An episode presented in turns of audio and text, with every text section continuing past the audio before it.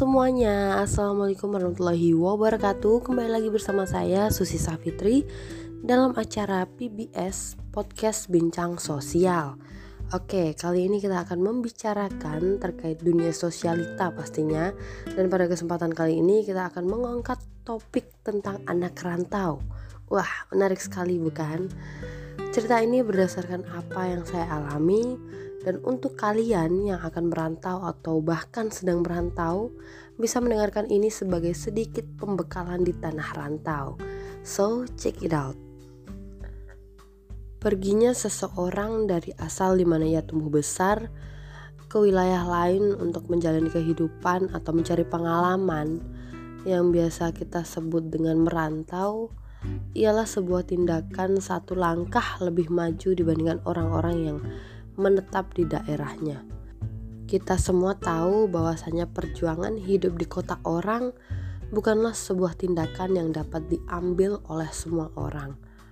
Oleh karena itu, tak sedikit dari mereka berbangga hati dengan julukan anak perantau.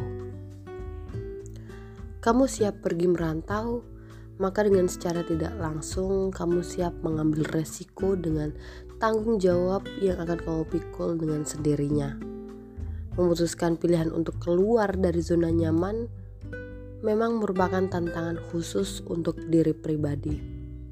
Akan tetapi, untuk melalui hidup di perantauan akan mengajarkan kamu arti sesungguhnya bahwa hidup ini butuh tekad dan semangat yang kuat.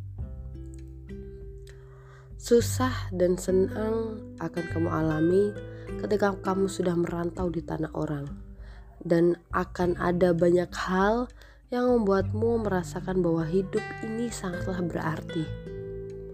Kamu akan akrab merasakan kesepian, kesendirian, kerinduan, dan bahkan ketika semua itu tidak terbendung lagi, maka kamu akan menangis.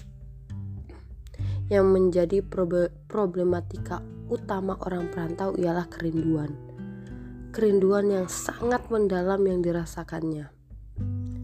Bahkan ketika rindu itu sedang melanda dan ketika kamu tidak bisa bercerita kepada siapa pun, maka sedih yang teramat dalam akan kamu rasakan. Sejujurnya, kesedihan terberat yang ada di dalam hati anak perantau adalah ketika jauh dari ibunya. Namun, di lubuk hati Artinya pula, anak rantau percaya bahwa yang akan ia bahagiakan selain ibunya adalah ayahnya. Karena tangis dan pengorbanan yang begitu besar yang telah dirasakan oleh anak perantau, banyak dari mereka yang menjadikan ini sebagai pacuan untuk sukses dengan impian dan tujuan dasar ia merantau. Merantau mengajarkan kamu untuk tetap bertahan bersama tekad yang kuat dengan pendirian yang kokoh. Dengan itu juga akan membuat memastikan bahwa keringat yang kamu keluarkan adalah bukti dari perjuanganmu. Air mata, keringat, dan tenaga akan terbalaskan dengan kesuksesan yang kamu harapkan. Hidup yang mengharuskanmu untuk hemat, permasalahan yang kamu selesaikan dengan buah pikiranmu sendiri, mental yang lebih tangguh yang kamu miliki, kehilangan momentum di hari raya besar bersama keluarga, terganggunya kesehatanmu, itu semua merupakan bagian dari perjuangan anak perantau. Akan tetapi, kesedihan dan kesendirian yang dirasakan anak perantau akan tergantikan apabila kamu melakukan kegiatan yang produktif, baik di lingkup perkuliahan maupun pekerjaan. Karena tak bisa dipungkiri bahwasanya aktivitas-aktivitas yang kamu pilih sebagai pelengkap di keseharianmu sangat membantu perkembangan diri anak perantau. Dan terakhir yang tidak boleh dilupakan oleh anak perantau adalah tetap menjaga dan menstabilkan ruhiahnya sehingga tetap terus berdoa dan mendoakan keluarga dan jauh di sana. Ada sedikit, sedikit sajak dariku bahwasanya pengorbananku adalah tekadku. Langkahku adalah ikhtiarku Impianku adalah cita-citaku dan ku yakin apa yang ku gapai akan membahagiakanmu dan ku yakin kebahagiaan yang utuh akan kembali kelak kita bersatu. Menjadi seorang anak rantau, berjalan di negeri orang, tiada sanak saudara, hanya teman sebagai andalan. Begitulah nasib sebagai orang saat ini. Terutama saya, saya berjalan ke sana kemari hanya untuk mencari setitik ilmu. Hanya bisa mengingat kata-kata terakhir orang tua yang memberikan motivasi untuk saya dalam membentuk kesabaran dalam hati agar saya bisa menerima keadaan hidup di tanah perantauan. Walau terkadang keadaan tidak seperti apa yang saya inginkan, tapi itulah yang harus saya lalui. Orang tua dan sanak saudara yang jauh di kampung tidak akan tahu apa yang saya alami di rantau. Keluarga hanya tahu bahwa keadaan saya baik-baik saja. Saya tidak selalu bergantung pada mereka.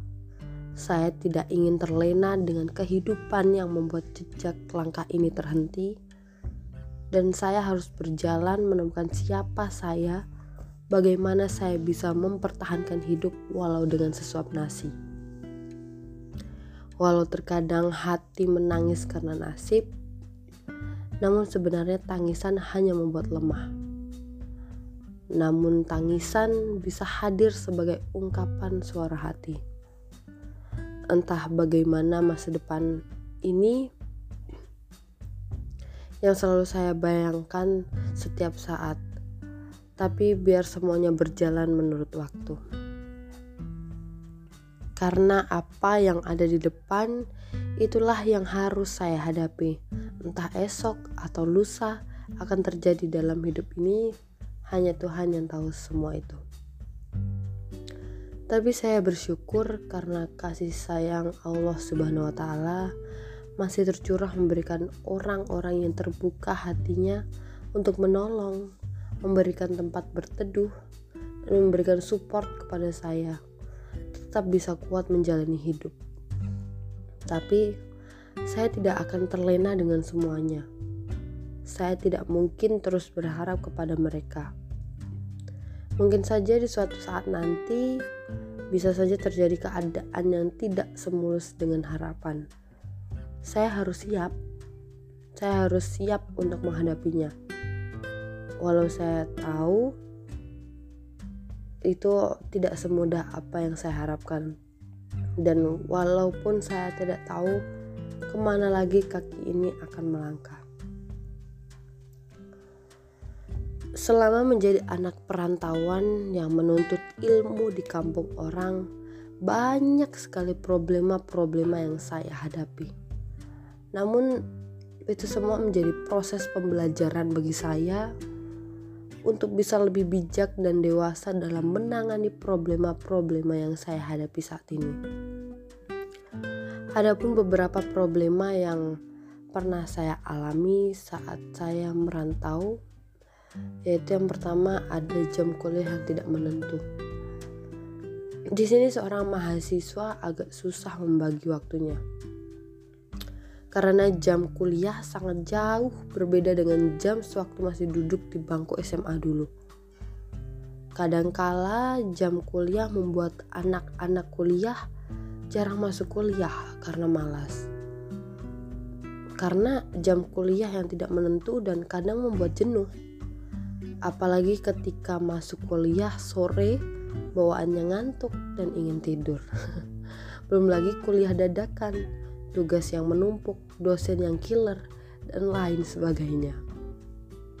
Kemudian materi kuliah kadangkala materi kuliah yang diberikan memang sama sekali tidak dimengerti oleh mahasiswa. Karena materi-materi tersebut adalah hal baru yang diterima oleh mahasiswa butuh adaptasi yang lama untuk dapat memahami kata-kata ilmiah yang diberikan oleh dosen. Dan ini menjadi tantangan bagi mahasiswa untuk lebih giat belajar. Karena menurutku eh, materi kuliah jauh berbeda 360 derajat dengan materi yang diberikan sewaktu SMA dulu. Adapun problema terkait uang saku. Di sini menjadi kendala yang paling utama bagi anak kuliahan pastinya. Karena uh, kurang biasa menghemat uang belanja. Uang saku yang biasanya dikirim bulanan dalam sekejap habis tepat sebelum waktunya. Biasanya itu karena biaya yang tak terduga seperti fotokopian, atau uang pulsa, hutang ke teman, atau uang yang dikirim sengaja dihabiskan untuk jalan-jalan, makan-makan, dan lain sebagainya. Kadang uang saku memang benar-benar menjadi uh, sesuatu yang sangat menunjang hidup kita di tanah rantau seperti itu. Kemudian aktivitas kuliah juga Sebenarnya menjadi mahasiswa kita sangat membutuhkan aktivitas di luar kampus. Karena apa? Karena ilmu yang diberikan di kampus hanya setengah. Dan setengahnya lagi kita harus mencarinya sendiri. Ya, tergantung kita bagaimana cara mencarinya. Misalnya, seperti masuk ke unit kegiatan mahasiswa atau biasa disebut sebagai UKM yang ada di kampus kita bisa masuk ke organisasi tersebut karena di situ menurutku gudang ilmu semua dan kita bisa langsung terjun mempraktekannya langsung di luar. Kalian bisa mengikuti UKM olahraga mungkin atau seni atau uh, menyanyi dan lain sebagainya seperti itu. Tapi banyak mahasiswa juga yang menjadi mahasiswa dengan gelar 3K kos, kantin, kampus. Banyak yang beranggapan dengan banyaknya aktivitas di luar kampus menjadi kuliah lama selesai ataupun sebagainya. Tapi nyatanya banyak orang-orang yang berorganisasi itu malah lebih cepat selesai dan berprestasi lagi jadi itu semua menurutku tergantung dari pribadi masing-masing dan tergantung dari kita bagaimana cara kita memanage waktu seperti itu. Kemudian problematika yang paling mendalam untuk anak-anak yang merantau itu adalah kerinduan. Menjadi seorang anak rantau, setiap saat saya selalu teringat dan rindu akan orang tua sanak saudara, dan kampung halaman. Meskipun sering menghibur diri dengan berbagai cara, masih saja teringat akan mereka. Masih teringat mereka yang berada di sana. Ada ibu, ada ayah, ada kakak. Namun berkat teknologi yang serba canggih saat ini, saya rasa semuanya begitu mudah Walaupun jarak yang beratus-ratus kilometer jauhnya, saya begitu mudah tersambung dengan mereka. Namun, rasa rindu tetap ada pada seorang anak perantau seperti saya. Kadangkala sebagai anak perantau juga kita akan merasakan rindu masakan ibu. Ya, ada sedikit solusi agar kita uh, bisa mengontrol rasa rindu akan masakan ibu yaitu uh, sang ibu mengirimkan makanan yang tahan lama ke tempat kita merantau.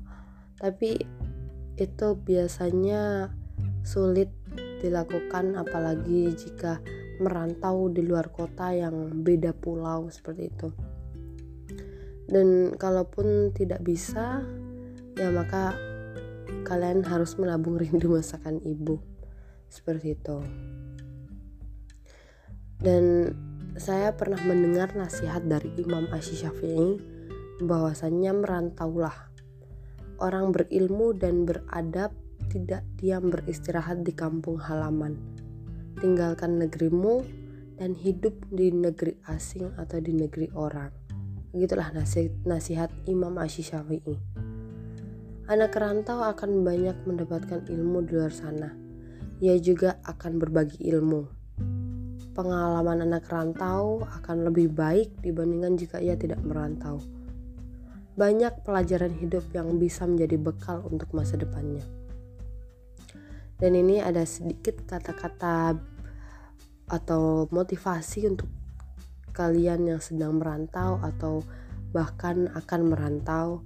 Sejauh apa pun kamu pergi, kamu akan selalu punya tempat untuk pulang, yaitu keluarga. Seorang perantau hanya pergi untuk kembali dan membuktikan kepada mereka bahwa kita bisa pulang dengan keadaan yang berbeda. Mungkin itu yang bisa saya sampaikan pada kesempatan kali ini. Harapan saya, apa yang sudah tersampaikan di sepersekian menit tadi bisa menjadikan motivasi untuk kalian tetap semangat dalam menjalani hidup, terutama di tanah rantau. Jangan putus asa dan tetap semangat. Cukup sekian, terima kasih. Jangan lupa follow dan terus ikuti PBS Podcast Bincang Sosial. Wassalamualaikum warahmatullahi wabarakatuh.